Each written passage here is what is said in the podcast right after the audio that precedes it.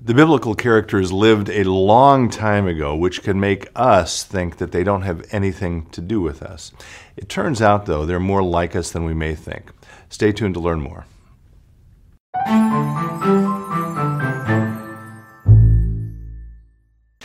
Hello, friends. Pastor Tim Westermeyer here. Thanks for spending a little time with me today. For the next couple of episodes, I want to talk a little bit about the book that serves as the foundation of our faith, namely the Bible. And for this episode, I actually want to pick up a little bit of what I talked about in my sermon this past weekend, which we will link to um, up above here. Uh, this is uh, a passage from the Gospel of Mark, the ninth chapter. The reading was from verse 30 to verse 37.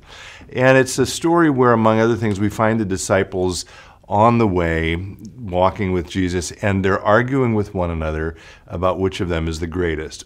and one of my senses about how we think about biblical characters in 2021, in our time and in our place, is we tend to look at them I would use the language as caricatures of human beings, or almost like cardboard cutouts of human beings. We assume, oh my gosh, they lived so long ago, they lived in a different time.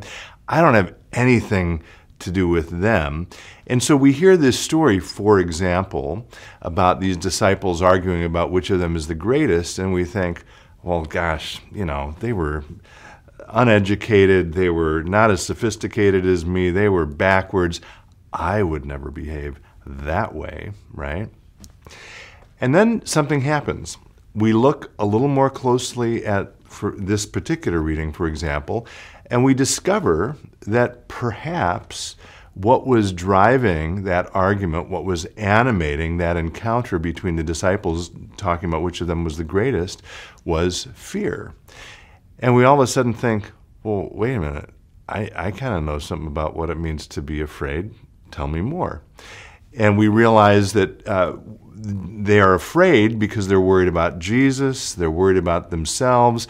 They're trying to sort of posture in the presence of Jesus that they're smarter, more faithful than they really are because they don't want him to know how unfaithful and how unintelligent they are. So rather than just be honest with Jesus, they go the other direction, with their questions, I mean, they go the other direction and act like, I know everything and I'm smarter than you are, John, and I'm more faithful than you are, Mark.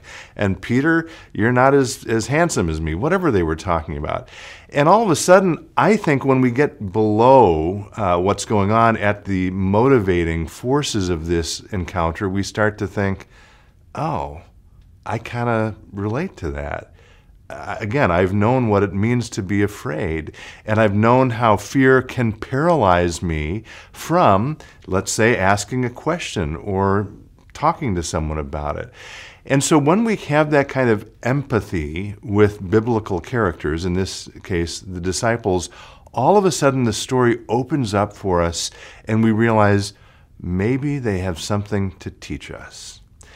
And in this case, I think it's a very simple lesson, or it's probably a lot of lessons, but one simple lesson is when you're afraid, admit it to yourself and admit it to someone else. Or if you're not even willing to do that, at least admit it to God. Don't allow your fear to paralyze you. Don't allow your fear to turn into something that's ugly, where you're turning it against other people and acting uh, more smart and more faithful than you really are. Acknowledge it minimally before God that you're feeling lost and lonely and filled with doubts, and who knows? Maybe you will end up feeling better about it, and maybe God will ha- take that fear away. So, again, today, just a simple uh, little thought experiment on how we engage a biblical text. I, I have a feeling other people watching this uh, would be interested in whether you have discovered tips or tools to read biblical texts? What have you learned as you've read uh, the Bible that has helped you understand it? Or alternatively, what questions do you have about interacting with the Bible? If you've got those questions, I'm sure others do as well, and I would love to hear what they are. So please comment in the section below or reach out to me by email or something, and uh, maybe we can pick those up in another episode.